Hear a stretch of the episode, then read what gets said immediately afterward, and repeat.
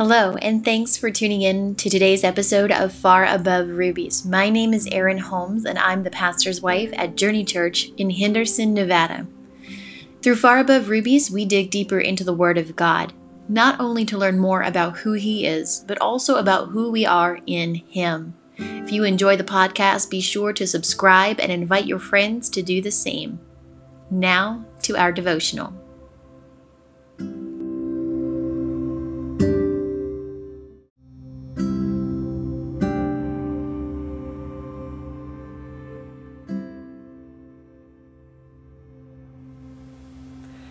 Hello, and thank you for tuning in today to Far Above Rubies. I'm so glad that each of you are here. Today, we're wrapping up the chapter of Romans 3. Okay, we're going to read Romans chapter 3, verses 29 through 31, and we're going to talk about the thought faith fulfills the law. All right, faith fulfills the law. We're going to read those verses together, and they say this After all, is God the God of the Jews only? Isn't he also the God of the Gentiles? If you're not familiar with that word, Gentiles is anyone who is not a Jew. Of course he is. There is only one God, and he makes people right with himself only by faith, whether they are Jews or Gentiles. Well, then, if we emphasized faith, does this mean that we can forget the law? Of course not. In fact, only only when we have faith do we truly fulfill the law.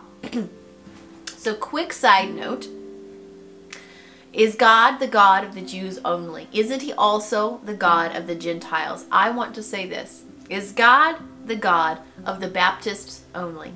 Is God the God of the non denominationals only? Is God the God of the Pentecostals or Apostolics only? Is God the God of the Jews, the Presbyterians, the Methodists, the Lutherans, etc. only? Or is He the God of us all?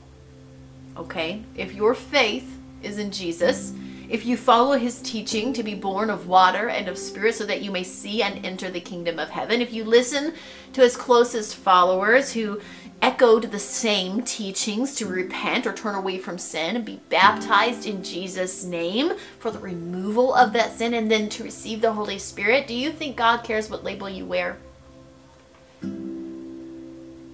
Okay, me neither. Uh, we have a personal responsibility regardless of what label we wear, what organization we associate with or belong to. We have a personal responsibility to make sure that we are following the full teaching of Jesus Christ wherever you sit on Sunday, whatever pew you sit on, whatever comfy chair you sit on, whatever hard metal chair you sit on on Sundays. I don't care. What I do care about is that you take personal responsibility to know the Word of God, to know the teachings of Jesus, what He said about salvation, what His closest followers said about salvation. And if you ever have questions about that, we can chat about it together. Now, main point of our thought today, and this is going to be short, okay? Through our faith, and following of his teaching, the teachings of Jesus, we fulfill the law.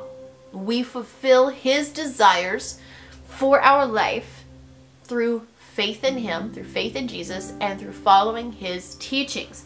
Outward expressions of faith, checking boxes, following rules, those things come naturally when we are following Jesus and have put our faith fully in Him, fully in His teachings, okay? We don't have to try so hard.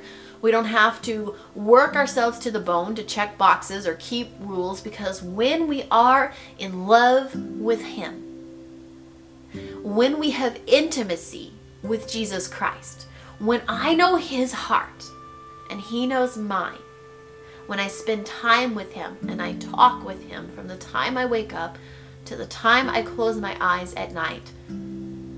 The other things, the outward things, they become an overflow of my relationship with Him. Okay?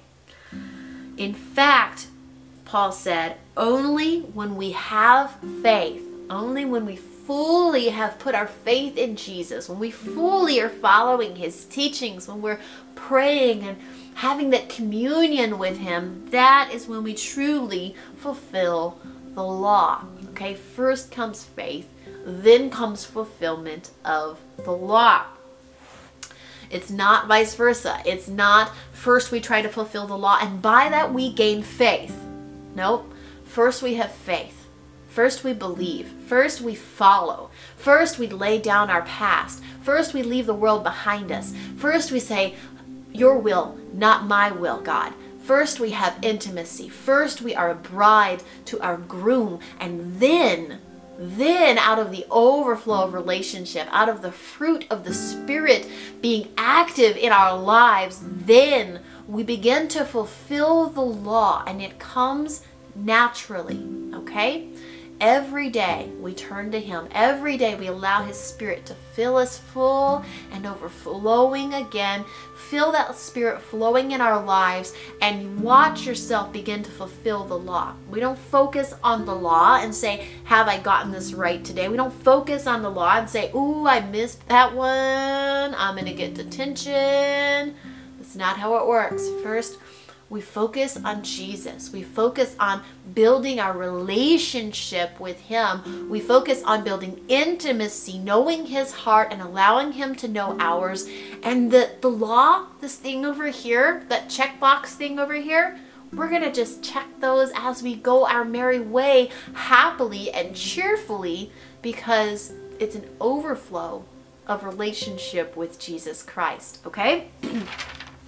Go read Romans chapter 3, verses 29 through 31. And if you haven't read the whole chapter as one piece yet through this um, series, go ahead and read Romans chapter 3 today as well. Get that context, wrap it up. And we are going to go into Romans chapter 4 it's going to be incredible end to our series. Don't miss it. You're not going to miss where we're going next month either. So be inviting your friends to come and join us here in this group and dig into the Word of God together. Thanks so much for being here. If no one has told you lately, you are loved and you are cherished and you are valuable. You have beautiful and tremendous worth, my sweet friend, and that worth is far above rubies. Thank you so much for tuning in today, and I will see you all again very soon.